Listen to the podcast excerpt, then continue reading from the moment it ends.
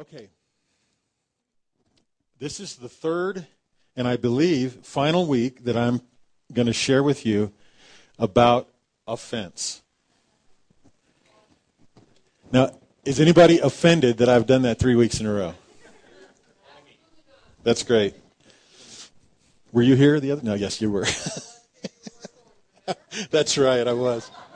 That's a little private thing going between me and Shana. I got in trouble for my wardrobe last week. Uh, but she got deliverance, so it was working out. In case you guys don't know, the Lord uh, showed great favor for Shana.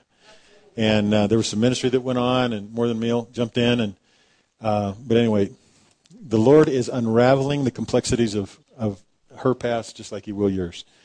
And it's all about the future. We're going to talk about that tonight. All right. Thank you, guys. Let's. Um, I want to review uh, just for a second, and I, I really do mean just for a few seconds. We looked at David as he was bringing the ark into Jerusalem, and he did it wrong. Uzzah ended up dying. You guys all remember the story, right? We looked also at another segment of that same story in 2 Samuel chapter 6 about Micah, Michal, his wife, Saul's daughter, and how she was offended at David's celebration and, uh, and I suggested last week that I felt like the Lord had kind of shared with me. It was because she was already carrying an offense in her heart that got stirred up because her father lost the kingdom for actually playing the role of a priest. And David put on an ephod and was dancing before the procession as the ark was being carried in. She got offended, and it ended up costing her her fruitfulness. Then we looked at the people of the city of Nazareth they received the Lord when he came. He, he already had a bit of a reputation for healing and so on. He came there, his reputation preceded him. He spoke words, and they marveled. They marveled. Their reaction was to rise up in their spirit and go, Wow, this is amazing. Where does he get such words? Where does he get such power? And then somebody asked the question from a natural point of view Isn't this Joseph's son? Don't his sisters and brothers live here among us? Didn't this kid build a dresser for me two months ago or whatever it was. And it says that that led to them being offended, and that offense led to them hating him and trying actually to kill him. Then we looked at another potential offense situation, and it was when John the Baptist was in prison. His death was looming. Considering he was a prophet, he probably had a pretty good idea that was going on. And he sent his disciples to ask Jesus the question, Are you the one?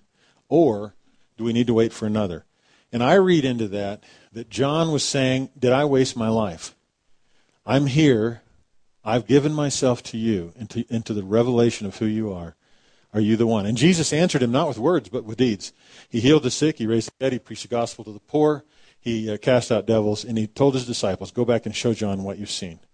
That the, the, the poor are loved and the kingdom of God is going on. So those are the four instances we looked at about offense. The four elements of offense that were pointed out by that, or the danger of offense, was this David was willing, for the sake of being offended over God's outbreak against Uzzah, to abandon the presence of God. So, one of the things that offense will cost you is a sense of the presence of God. Michal was offended at David, and it cost her fruitfulness. She was barren for the rest of her life. The presence of God is on the chopping block if you're offended. Fruitfulness in your life is on the chopping block if you're offended. The people of Nazareth received a great revelation and they lost it. Revelation is blocked by offense. And John the Baptist John the Baptist was threatened with being drugged back into the past and losing his future. Losing the approval, losing the significance of who he was and what his life had counted for. And he had to ask Jesus, Are you the one? And I believe with all my heart that when those disciples came back with that, yes, not in word, but in deed, yes, that John was loosed to face that death and to be celebrated. And certainly Jesus was celebrating him. All right, so that's the basic review. Offense is costly. Do we all agree? All right, now I want to explain to you why I preached about offense at this critical stage in the life of Joyland. Okay, and let me tell you why I didn't. And let me tell you why I will never preach to you something. I will never preach to you to scold you about bad behavior. This is really important that you understand this, and it's really important that you believe me and that you hold me accountable to it. If four or five of you behave badly, I'm not going to take it out on the whole group. I'm not even going to take it out on you. You know what we're going to do? We're going to talk about it, uh, and I'm going to uh, uh, try to get you to see that. And the way I'm going to do it is to get you to look at the Lord. And hopefully, if we have the kind of culture that we want to build, that'll not be necessary, because the very presence of God is going to bring a father's discipline to a son or daughter, and you're going to go, "Oh my gosh." I had an experience where the Lord revealed something that was wrong in my life when we were back in Bethel, and I was going through a sozo appointment, and it was an area of distrust, and I didn't mean it even be there, but once it was revealed, I was immediately convicted of it, and it was the easiest thing in the world to fix, because Jesus died to provide all the tools necessary to fix what ails you. Just a quick thought back into the Old Testament and the tabernacle situation. You know what the laver was, right? It was that big brass bowl full of water. The priest in the course of doing their duty, made themselves unclean in, that action, and they had to go periodically back through that process, not to the altar. That's a that was they were sanctified in that. Back though to the laver to be cleaned. That's the way we're going to get that way. So I didn't preach to you about offense because I think there's a bunch of you that I feel like I've got to walk on eggshells around, or others have to walk around. The reason that offense was a topic that I believe the Lord brought up at the foundational level of Joyland, which is where we are, we're trying to establish a culture and the understanding that builds that culture, is because of what offense steals. Think of those things that, that we used in those illustrations. The presence of God. Let me tell you something. If we don't learn how to traffic and interact with and host the presence of God, there is no reason for us to be a church. There isn't. That is our single primary purpose. But there are other related purposes to that. So we can't afford to bear offense because we will leave the presence of God somewhere else along the route.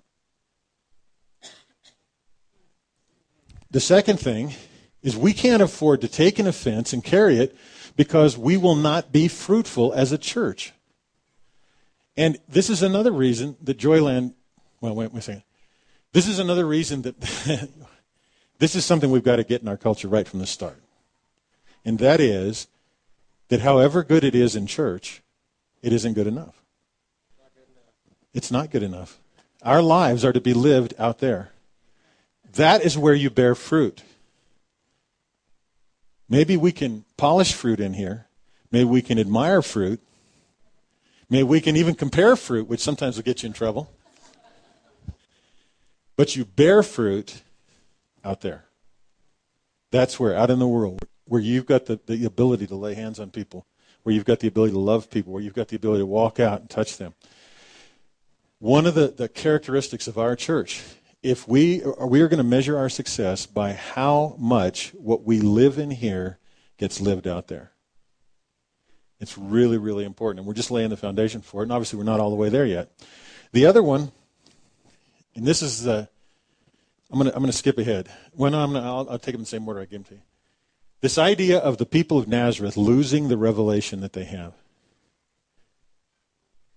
We cannot do that.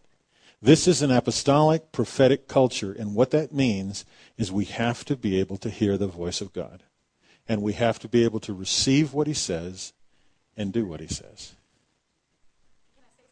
Absolutely. We also have to be accountable to be corrected in that culture so that we get better at it. Absolutely. We're going to look at that in just a bit. We're going to look at an offense, the, the capacity to offend. Or let me put it another way giving yourself permission to be offended will keep that stuff from you. And the last thing Joyland is not the accumulation of your past and my past. There's stuff that's good in our past that shaped us. There's testimonies that emerge from our past. There's lessons we've learned from our past. But I'll tell you what, in an apostolic prophetic culture, it is about the present future relationship that you have with God. Because you know what? You're not the accumulation of your past. You're not the sum of your past. You, you know how I know it? I know I, I, know it because I've been saved for how old am I? Oh, I'm 55 tomorrow. Uh, so I got saved when I was 14. So what does that make it? 40, 40, a long time. How old are you, Josh? Josh is 30. How long have you been saved? 19 months. So he's been saved 19 months. I've been saved how long? 41 years. There is not 38 and a half years difference in my usefulness in the kingdom and in Josh's usefulness in the kingdom. Right? Right? It's not about our past. It's not how long we've been engaged in this. It's where we stand, whether we can hear the voice of the Lord, do we bear fruit, and can we walk in and live in and carry and release the presence of God? Jesus sent his disciples out and he said, Go there, and if there's a, a person of peace there, release your peace on them. What is that? That's the presence of God. Ministry is not it's not a detached thing. Ministry is also not what we have to give in the way of wisdom. I'm all for wisdom. I hope I'm bringing some wisdom to Josh. But my wisdom, or Josh's wisdom, isn't going to change lives. The presence of God through Josh, or through me, or through Shalise, or through you, or through anybody in this room is what is going to affect a life change in somebody. And so we are people who cannot live on the laurels or be buried by the failures of our past. What counts is today. Why? Because today is the day of salvation. Today is the day of salvation. And tomorrow is the opportunity that God is going to speak to us about prophetically tonight. That's how it works. That's how it works. How many of you have ever received a prophetic word, a prophetic word that focused on your past? Think about it. huh? A few, okay? A few. What, what, was, what was the nature of it? A release? Was it? What was it? Oh, okay. So it was a reminder. It was a reminder of what you should be perceived as and of today. I really believe it. I think about it really. I'm not saying that God can't go back and, and, and, and heal you. He won't walk you back through something. All that that's that's that's true. But what I'm really talking about, the voice of the Lord, He doesn't trouble himself with your past. He did deal with your past. He made a provision for your past. Does anybody know the name of that provision? It's Jesus, it's his blood, and it was on the cross. That is what Jesus did to make sure your past was in its right place, providing exactly and no more than what it needed to provide for the future. And that was the testimony of God's love for you and his grace for you, so that you could stand as a person who was free to move into the future. See, that's the other issue here. Offense will bind your freedom. And we must be a culture that is free. So let's, re- let's, let's go back, and I want to sew this into our mind. Presence, if you're coming here, you're coming here to encounter the presence of God. Now, you may think you came on a given night for some other reason. And you may just drag in here after a tough day or a tough week of work and think, well, I'm just, I'm, you know, punching the clock. I'm getting to church. I'm doing this or that. Or you may have heard that we're like strange or bizarre. We worship for 12 hours or whatever the case is. And you're just coming going, I just can't believe they're that weird. I got to go see for myself. There's a million reasons that you can appear to be coming. But I am telling you, the reason you're drawn to this place at this time is because you want an encounter with God. You've read the book of Acts. And you said, man, that ought to be real someplace. I ought to be able to touch that someplace. That comes through presence. That comes through revelation. That's what leads to fruitfulness. That is what leads us into a culture that is worth building. It's worth protecting. It's worth cultivating. How many of you are awkward with the level of intimacy that we try to have in worship? Please be honest. Just, just give me a quick, I am a little bit, okay. These are some of the most courageous people in the earth. I, I don't know what it's like. I remember, I remember uh, last year, and I've been worshiping a long time, but I remember last year when in this Bible study we were running, I realized the purpose of this Bible study was to host the presence of the Lord. And, and, and it, I knew it meant something different than what I was used to experiencing. So we gave ourselves to try to do that, and in a given night, last year sometime, came up, and lo and behold, he showed up. I felt like an idiot. I felt like uh, I was embarrassed. I was shy. I didn't know what to do. I was sitting there kind of kicking the ground. What I told people at the time is I felt like a teenage bride, not really ready for what I was about to go through. I know that some of you feel that way. And I'm here to tell you that's okay. That's okay. But look at what's happening. You haven't let that feeling keep you away. You haven't let that feeling say, I don't know, I, uh, I'll just, I'll just, I'll notch it, I'll dial it back a couple of notches. And I don't want to get into the idea of pointing to one church or another church like that. But there are a lot of assemblies of believing people who don't go to the trouble of trying to press into the presence of God no matter what. It's just the way it is. It's just the way it is. And so there's something to be said for what's going on between the Spirit of God and your spirit that drags you into a place like this. I had a friend. I have a friend named Bill Wall. He'll get up here someday. Bill comes from a Catholic background, but now he's uh, goes down New Life and stuff. And I was inviting him to church. He said, "I want to come up. I want to see what you're doing and everything." And then he looked at something and realized we met from six to eight thirty. And he goes, two and a half hours. And I go, it goes by fast. you know, it goes by fast. It doesn't go by fast because we got a dog and pony show going on here. It goes by fast because there's the presence of the Lord.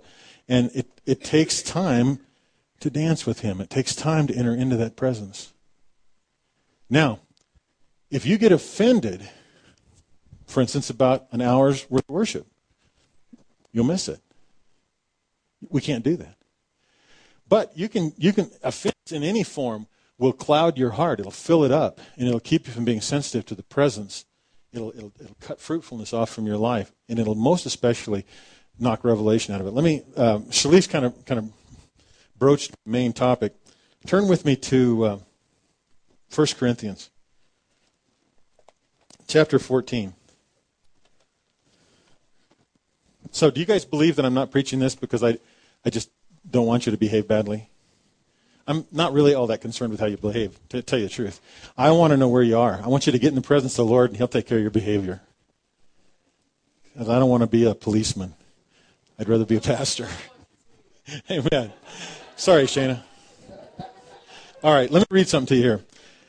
This is in uh, 1 Corinthians chapter 14. You know the story with the Corinthian church. They were excelling in the gifts of the Spirit. They had some excesses going on. Paul went in to, to correct those excesses, not to stop them, right? To correct them. They were after the presence of the Lord. They operated in spiritual gifts. They got a little wacky at times. Paul brought some order back to it, and this is what he said. Now, this is the, what you mentioned particularly about being a prophetic culture. What then is the or what is the outcome then, brethren? When you assemble, oh, I'm sorry, uh, 1 Corinthians 14, 26. Let's turn there. Because I'm reading about you, and I want you to be there. What is the outcome then, brethren? When you assemble, each one, say each one. Each one. All right, I'm each one. Say that. I'm each one. I'm each one. There you go. Each one has a psalm, has a teaching, has a revelation, has a tongue, has an interpretation. Let all things be done for edification. If anyone speaks in a tongue, it should be by two or at most three, and each in turn, and one must interpret. But if there's no interpreter, he must keep silent in the church and let him speak to himself and to God. Let's stop there. I know a lot of people who, when they consider spiritual gifts, they have some kind of woo thought behind it. Like they're like they're like that. Tongues especially, right? Paul is giving instruction as if tongues was was some normal thing, right? A, a thing that you could exercise control over, a discipline over, that it was a, a tool that you had to use, you know, like uh, I don't know, like you were going to go fishing or something. And if the water runs this way, use this bait. And if the water runs this way, use this lure. I mean, it was mechanical a little bit. This is the truth. This is, this is what we are offered. This is who we are. This is what we're being able to deal with. He's given this kind of instruction, and then he moves on and gives that kind of instruction in this most desirable of all gifts. And he gives instruction in this thing which is literally one of the foundational elements of the church. The church is built on the foundation of the apostles and prophets. So the prophecy is something that we should all, we're actually all called, if you, if you dig into the words, we're called to lust after this. Says that all may prophesy. The reason prophets exist is to release grace so that all may prophesy. And we're called to pursue it earnestly, desire it, lust after it. Okay, so every one of us should prophesy. And in this culture, every one of us is in a position, if we build it right, to receive the grace to learn to do it. And I could go into a ton of stories. Prophetic art is really funny. Kids are downstairs, right? My grandson blessed me at the lift the other night. He said, I want to do some prophetic art, Grandpa. I said, okay. So we got the stuff out, and I was doing some painting stuff. And I said, now listen, I don't just, this, the issue here is not volume. I want you to get something from the Lord. He goes, okay. So he lays down on his side on a pillow and closes his eyes for about a minute. Then he gets up and says, I got one. And he draws one. And then I, I've made this mistake twice. I said, What is that? And he, he was wrong. he had no idea what the interpretation was, but he said it. But it was one of the most moving little things. If you get over to the lift, look on the wall. There's some various people's prophetic art up there. Simple little drawings. I mean, you don't have to be an artist. You can use a marker and thing. But he's got all these hearts on a table, and, and there's people sitting on either side of it. And just look at what God is giving the kids and us. See what he's saying. But the point is, that's the fruit of a prophetic culture. And then so he said, I'd like to do another one. I said, okay. So he lays down again like on, his side, closes his eyes, then gets up, gives another one. And this other one he gave was incredible. It's two long lines, and it was a staircase between heaven and earth. And it was just freaking me out. It was so cool. But anyway, same thing. God can do it to you. My point is, we prophesy, and there's a million levels to do it. You can do it with art. You can do it by singing a song over somebody. You can do it in very natural language by saying, you know what, I think the Lord said, or you know what, I feel like this might be important to you. Is it? and you can just be as honest and natural as you want. But let's look at what it says. Let two or three prophets speak, and let the others pass judgment. I've been around charismatic and Pentecostal churches a long time, and let me tell you what, I've never been in one that operated that way. Not really. Not really. And for those of you that are prophets in our midst, the challenge for you in this is to realize that no matter how experienced or mature you are in your gifting, in the new covenant, and this is good news, by the way, I'll tell you why in just a second. In the new covenant, the prophecy that you give is supposed to be judged. You're not supposed to be judged. It is. In the Old Testament, it was different. The prophecy you gave didn't come true. You were supposed to be stoned to death. But lest you think, wow, who wants to be a prophet? It was the same true of people who didn't follow the word of the prophet. They were to be stoned too. The old covenant was all about the exacting nature of sin and what it cost us. The new covenant is different. We don't live in a situation, and we're not trying to build a culture where the Spirit of God comes on some prophet in our midst. And there are prophets in our midst. And we don't view it this way. Not, this is not a new covenant view of prophecy where this person is the prophet, and we all gather around, sit at the feet, and they give their prophecy, and we all go off and do, do what we're supposed to do. That's not how it works.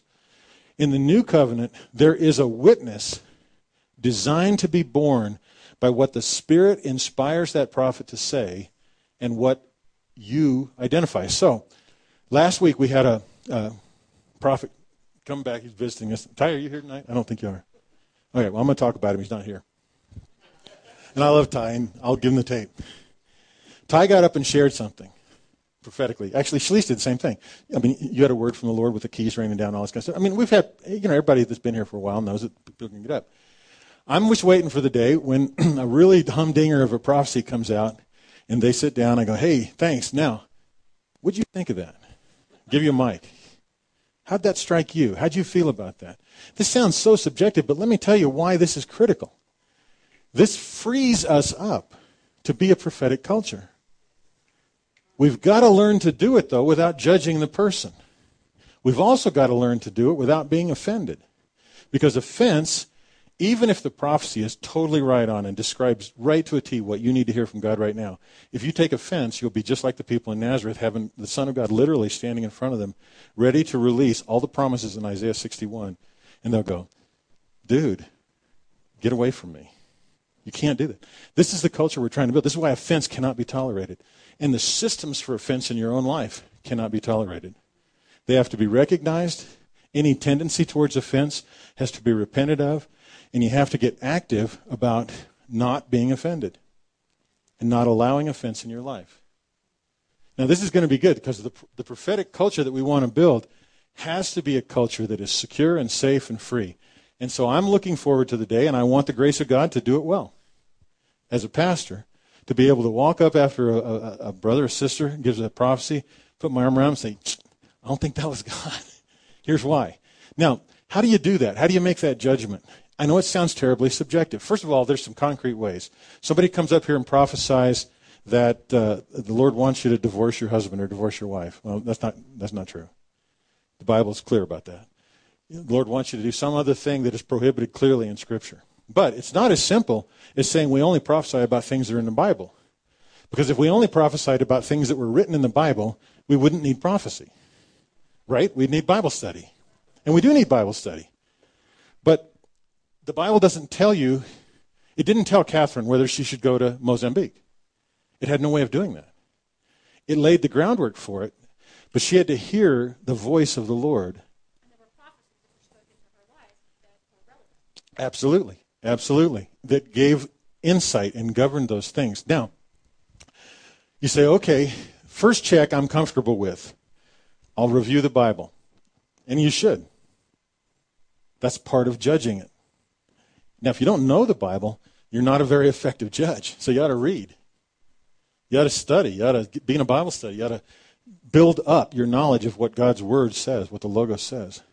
But here's the deal you have to take the next step. And what is that next step? And I'm suggesting the next step is you have to know how that prophecy strikes you. Now, what does that mean? I think what it means is you have to learn how to feel your spirit reacting to the spirit of that prophecy. Now, I'm not trying to give a big lesson on prophecy. I'm trying to talk about offense. But some of you are sitting there going, well, that's so subjective. There's no way that could ever be good. Well, let me give you some bad news if that's what you think. How do you know you're saved? You said it today.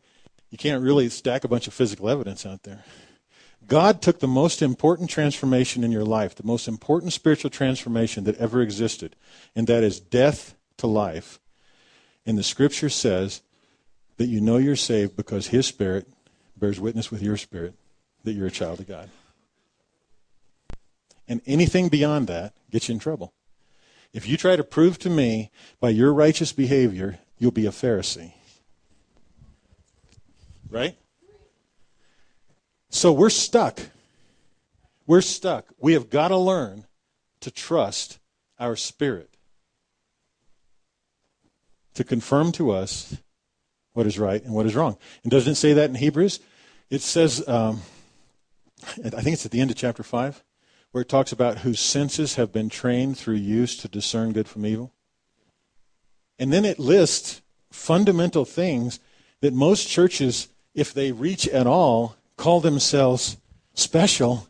And what the writer Hebrews said is just go beyond these. These are the basics. You know, uh, uh, judgment, repentance from dead works, baptisms, laying on of hands. I think I'm missing one. Resurrection, yeah. You know, that's like the Hall of Fame for church expression nowadays. And back then, Paul said these are the fundamental things that you really need to get beyond as soon as you're just past the toddler stage. And if you back up a little bit, it's because you've had your senses trained to discern good and evil. So, it isn't really subjective, it is how the kingdom of God works. You have the Spirit of God living inside you, and that's what makes prophecy work today the way it does. In the Old Testament, the Spirit came on a prophet. And generally speaking, he spoke to a king, another one for whom the anointing was isolated. In us, we have the, pre, the prophet, the, the king living in us in the person of the Holy Spirit, and we have to learn to do it. Now, you can see why A system like that breaks down if you get your nose out of joint every time something doesn't go your way. Nose. I did. What was the other one I used? Panties in a wad? Yeah, I did. I did use panties in a wad, and I felt like the overuse of that was inappropriate. Thank you, Ronnie. Yeah, that was good. That was good. Guys, this is really, really important. This, this is deeply spiritual. This is deeply spiritual. I mean, seriously. You have got to be a person. If you come here, if you come to Joyland, you've got to become a person who trusts the discernment of spirit. Your own that gift in you. Your ability to know the spiritual source of something. Because not every prophecy you hear anywhere in the world, or here probably, certainly, is going to be 100% right or 100% from the Lord. The way most churches deal with it, they do invite prophecy into their midst, is the way they deal with all kinds of spiritual gifts in a totally unaccountable way. Somebody, we want to be, we want to be spiritual, so we permit spiritual gifts, but we hold no one accountable, and in the end, no one cares. No one is governed by it. No one is guided by it. We had a little bit of experience. yeah, it does. It gets devalued because you don't take the responsibility to keep it on a spirit to spirit level. And the way you keep things on a spirit to spirit level is you don't look at it in the flesh and you don't judge. Somebody's going to deliver something prophetically and they're going to have manifestations or overtones that are going to be bug you, you know, or awkward to you. Or they're not going to be spiritual enough sounding. Somebody's going to come up and go, Well, I, I don't know. I, I, think God's saying that, it, that, that you should do this. And there's going to be people that are going to prophesy with that tone. Not because they're not prophesying from the Lord, but because they're young and they're kind of nervous and they go on. We've got to grow through these processes, and the way we do it is by not being offended. Okay? By not being offended. Another place that offense will keep you from reaping the benefit of the current work of God is by being offended that He doesn't do it the way you want it done, or He doesn't do it the way you're used to. You know, this is one of the most amazing conversations I ever have, and I have them occasionally, especially now that the church is getting a little bit of reputation around. Well, but when are you going to do this? I don't know. Where did that come from? Well, we used to do it that way. Well, why don't you still go there? I mean, can I be blunt? if you're happy with, with the, the, the, growth and everything from where you came, and I'm not trying to be rude or anything, but if, if you're not looking for something that leads to a more intimate relationship with Jesus and a more intimate encounter, then stay where you're at and be happy. Quit complaining. But you're not. And bless God that you're not. Because the hearts of men and women all over the face of this globe are being stirred to see the face of Jesus in ways that they've not seen him in a long time. People are tired of just playing out a religious role, and they want to have an encounter with the living God. They want to read the book of Acts, and they want to see it continued next week in their life. Right? They want to have an answer for a friend who is sick. They want to have an answer for somebody who is tormented with depression or tormented with their past. And the answer is Jesus as he walked among men. The answer is Jesus as he accompanied the apostles to do signs and wonders to confirm the gospel. And my friends, the answer is Jesus with us today. If we won't try to naturalize and take offense at, at the calling, one of the things, this thing about living in the past, offense keeps you from letting go, from letting go of your past. You and I all have inadequacies in our past. Let them go. They don't have to define you. You don't have to be afraid that they're going to define you. Sometimes it's dramatic, like in Shana's week last week, where there's such a clear representation of her past and such a clear impact of the favor of God on it to move you into the future. It's powerful. Yeah. And that's the point for all of us. It's still going. Let a disappointment about your life come to your mind right now. Just let it come. Now, picture that disappointment being utterly consumed by Jesus Christ on the cross and a brand new set of resources to change the way you see, the way you think, the way you act, and the outcome of that. That is Christianity. That is Christianity. Offense is thinking about that and going, I don't know, Lord. I've prayed about that a hundred times. I don't know what the issue is. Don't think that way. Let it go. Look to Jesus and move forward.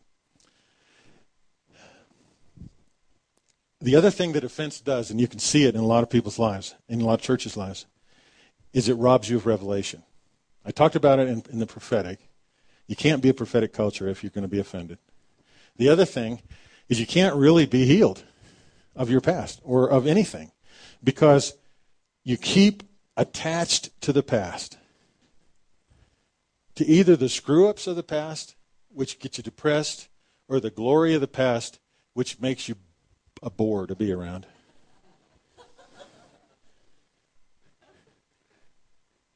There's no glory left in the past, people, no matter how good it was. Paul, after having started churches all over the Asian region, said, I count all these things as dung. For what? The excellency of an experiential taste and see knowledge of Jesus ahead of me. That's why we meet as a church. That's why we meet as a church. If we wanted to celebrate the past, we would form an alma mater society or we would, and, and I don't mean any disrespect at all by this, but we'd join Veterans of Foreign Wars or something, you know, or some old antique car club. Those are all okay, but that's not the church. The church is about now and tomorrow, not about the past. Right? Not about the past. It's about now and in the next now and the next now, and the next now. And one day, the next now, and this gets me really excited, is going to be standing in the face of Jesus. That's the path we're on. That's, and you don't want to step out of line for offense's sake. Sorry, I, I can't take that next step because that's what will happen. It was pointed out that David was a good repenter.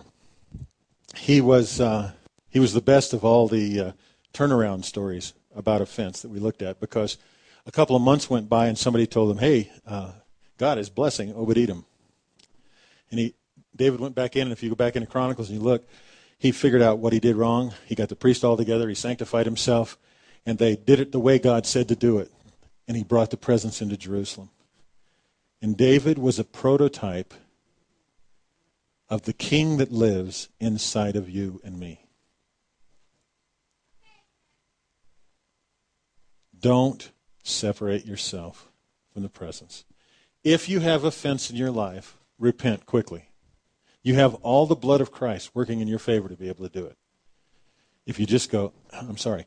There's another incident I want to close with, and then we're going to get into ministry time. You know that passage of Scripture uh, where Jesus is instructing, he says, If you bring your gift to the altar, and you remember that a brother has offense against you, lay your gift down, go be reconciled to your brother, then come back and make your offering.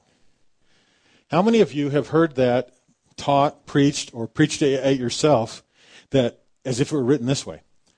If you have an, if you bring your your uh, offer, sorry, if you bring your offering to worship and you realize that you have an offense against your brother, put your offering down and go. I've heard it preached that way a lot of times. That isn't what it says. Now, let me point out why it doesn't say that. Because if you have an offense in your heart, you will not be there worshiping. You'll need somebody to come get you. Right? What you'll be is curled up in a corner somewhere having a pity party or grousing about something. You will not be worshiping. You'll not be bringing your offering. Some brother or sister who cares about you and who doesn't have an offense in their heart is going to wade into your mess with the grace of God to try to pull you out of it.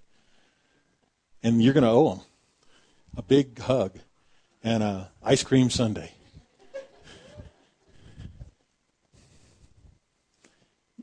It's critical that we learn how important offense is and how important it is to avoid. So that's the reason, guys. That's the reason we looked at offense at this early, early stage. Because we're going to be getting into things for which you're going to need the Holy Spirit to be a comforter. That means it's going to be uncomfortable. Right? That's why he has a name like that. right? Bless you guys, too, by the way. We're going to go into things that are going to dig up stuff in you that's going to be really dark. Why?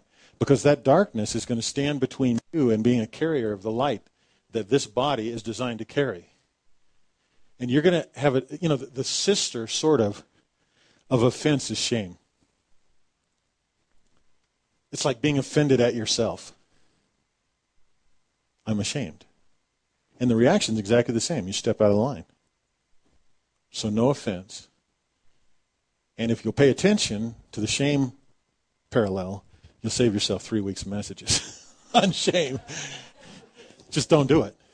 There's no reason to be offended because the person on the other end of your offense is not under the law you suppose they're under, that they violated.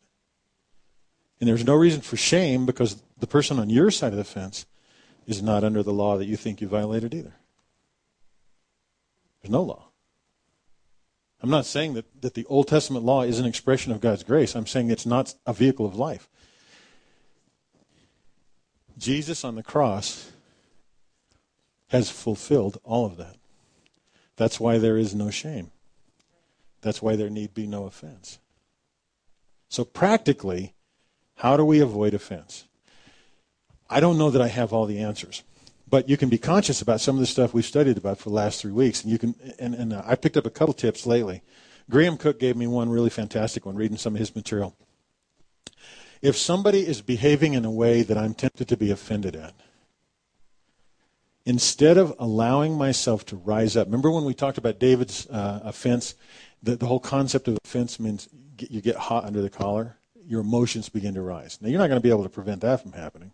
But when you feel that happening, instead of surrendering to that, getting offended, and stepping back, what I want you to do is ask God this question so, brother, what's your name? John. So let's say that I, let's say you want to talk to me after service. This is hypothetical. And I get busy doing something, which is very possible. And you go, geez, man, we visited the guy's church. I put something in the offering. You think the very least he could do is just say hi to me after the service, you know? And this, this thought, and then the enemy jumps in and goes, and says, oh, well, he, he recognizes you're not worth talking to. I mean, that's kind of stuff he does, which is, of course, totally not true, brother. But you look, you look extraordinarily secure in the Lord, so that's why I'm using you as an example. So, this moment comes, and you are tempted to be offended. Here's how you can get out of that. You can say, Lord, what is it that makes Larry, what does Larry believe that makes him act that way? And listen. What is it that makes that person, what do they believe that makes them behave that way? And God will tell you. And you'll have something then to pray about, to love them for, to intercede for them for. What is it? And if you can think of the person that's the biggest irritation in your life right now, because all of us got them, the biggest irritation, how much of a change in your attitude towards them and dealing with them would it make if you asked that question, literally from the Lord? Rather than allowing that to get above the collar line and turn into an offense in your heart, you said, Lord, would you show me what do they believe about themselves or about me or whatever that makes them behave that way? That was, a, I thought, a pretty cool something to do. So that's what I, I try to practice in that, that respect. Other things is, uh, and I don't really like this one as well, but a lot of times people will say, well, you know, uh, you've done a lot worse. Now, it's true, and I have the capacity to do worse than anything any of you could ever do to me. Lord, show me that in and of my flesh there dwells no good thing. And so if I give in to my flesh, I can behave more badly than you could ever behave to, toward me. And so you can do that, but the reason I don't like doing that is it forces you to go back and think about that in your life, and I think it's kind of yucky. So what I would say would be great was to say, look what I've been delivered from. You don't even have to catalog it. You just realize, wow, I'm free to not be offended. So I can intercede for this brother or sister, pray for them, preach the blood over them, you know, quietly, silently. There's just tools, and I don't, like I say, I don't know them all. But if you're conscious about the fact that you cannot afford to entertain offense, and sometimes it might just be, wow, that really irritates me, but I'm not really willing to give up either the presence of the Lord or fruitfulness or revelation or any of that. And so I'll just, yeah, there you go. And that is really what Jesus said when the disciples asked him to pray. So, does that make sense? Foundationally, we cannot be a culture that entertains offense, and parallel to that, we cannot be a culture that backs up or shrinks back because of shame, because Jesus covered it all. Absolutely? All right. Let's pray and then let's have some ministry time. Father, I thank you. oh, Lord. The first time we, uh, we looked at this, Father, we ended with a brief, brief look at how how much potential for offense against your holiness, an offense against your love could have come. But you chose not. Instead, you took an extraordinary action in the person of your Son to overcome every source of offense. And then you said that amazing statement when John's disciples came with that question Blessed is he who is not offended in me. And so, Lord, I ask right now, in the name of Jesus, that you reveal anything in our lives that is offended towards you, and that we would just simply repent for that. And when we go to the ministry time, if we need help repenting for that, if we just need somebody else to agree with us that I'm laying this thing down absolutely right now, and I need the miraculous intervention of the Holy Spirit to clean it out of me, to pull it out of me, to cut it out of me, to drag it out of me, however deeply rooted it is. I pray that you would lead us one to another to simply agree. And your word says that if two agree is touching anything, it'll be done for them. It also says to confess your faults one to another that you may be healed. It says to walk in the light as he is in the light. And his blood will keep on cleansing you. And so, Lord, if anybody in here has a root of offense, tonight is the night that we begin to be an offense free people. We'll use your blood, we'll use the fellowship, the confession, the light. But we'll walk out of this room tonight, and I really ask you in Jesus' name, don't leave carrying an offense of any type. Not even an offense against yourself in the form of shame. Tonight will be the night we'll begin a course of freedom. Tonight will be the night we will begin to ramp up exponentially the fruitfulness in our life because it will not be hindered or blocked by offense. Tonight will be the night, in the name of Jesus, that we will experience not just a touch of the presence and not just an encounter with the presence of God when we come to church, but when this offense thing is dealt with in your life tonight, you will walk out those doors, get in your car, and be stunned by the magnitude of the presence of God in your car. You will walk in your home, which may, in fact, up to this point, have been a place of strife, and you will be flabbergasted that God is willing to manifest his presence right when you walk through the door. And so, Lord, I ask that you lead us to minister one to another and set us free. And I speak over you freedom from offense. Freedom from offense. In Jesus' name. Amen. All right. We have a few minutes before we need to go get the kids. And so I would, gosh, I actually thought about trying to do a fire tunnel for this, but I think people need personal ministry on it maybe. What do you think? Yeah, yeah. So, would you take over? Yeah. That'd be good. Um, how many of you know the enemy likes darkness? and that God is light, and in him there is no darkness. And so I'm going to ask you to take a bold step because um, the righteous are as bold as a lion, all right? And I, I just would like, if you have been struggling with an offense, meaning you've been trying to forgive the person or trying to release them, or it's just been a struggle for you, right? Or I also sense that there's some people that have been, this is kind of the, uh, kind of related in some way. Um, it, that there's a spirit of rejection that likes to attach itself to this too. All right? Right. Um, and so if you've been just struggling with feelings of rejection as well as feelings of having, you know, just trouble forgiving someone, I would like you just to slip your hand out. Okay? Be honest about that. Okay? That's the first step to freedom. Really, it is. And that's okay because I just to make you feel more comfortable, how many of us at some point in their life have struggled with this? Okay? Okay, all right. So I don't want anyone in here to feel ashamed because they're having a struggle with this. Okay? But if that is you, and you're ready, you're ready to just let this thing go once and for all and walk out of here free from that, what I'd like you to do is I'd like you to stand up and slip into the aisle. Just stand up there because we're going to pray with you. Okay? All right? All right, that's one group of people. All right. Now there's one. There's just another, one more thing that I feel like the Lord is highlighting, and this is a, a people that seem to be trapped by some painful memories, or um, just their past in general. Maybe there was a painful, uh, tra- traumatic thing that happened to you that you have not been able to get rid of. If you are involved in some kind of trauma, if there was a traumatic event, and the Lord is ready to just erase that and get rid of that too. If that's you, raise your hand. Okay? Okay, I, one person, one person still in the aisle. Okay, there's some. Okay, if there's other people that that relates to, if you could just, if you have a traumatic event, I'd actually like you to come up here.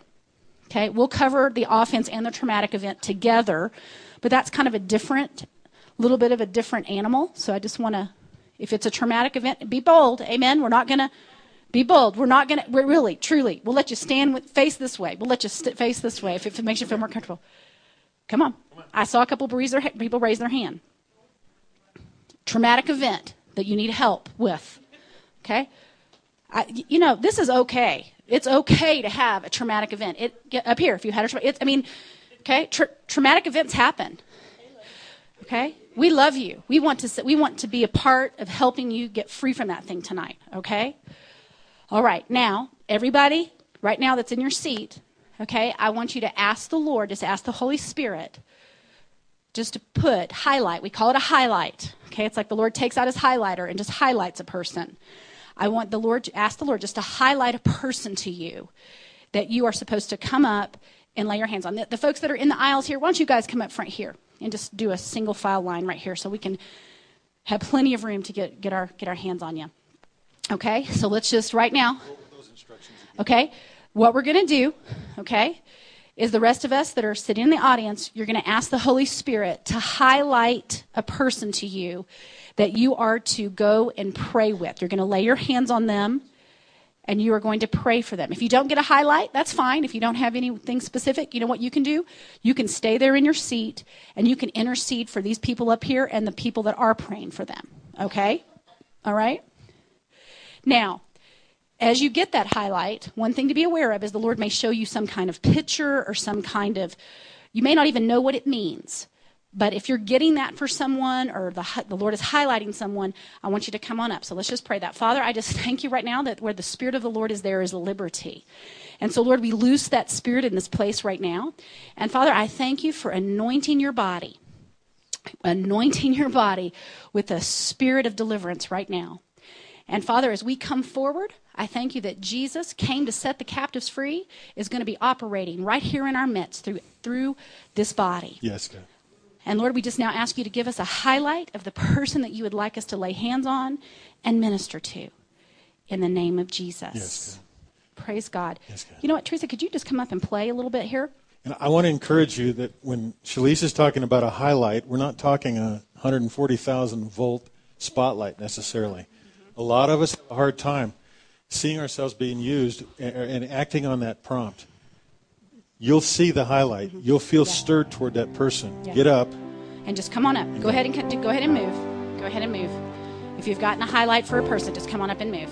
And just begin to pray over them and just release the presence of God. Amen.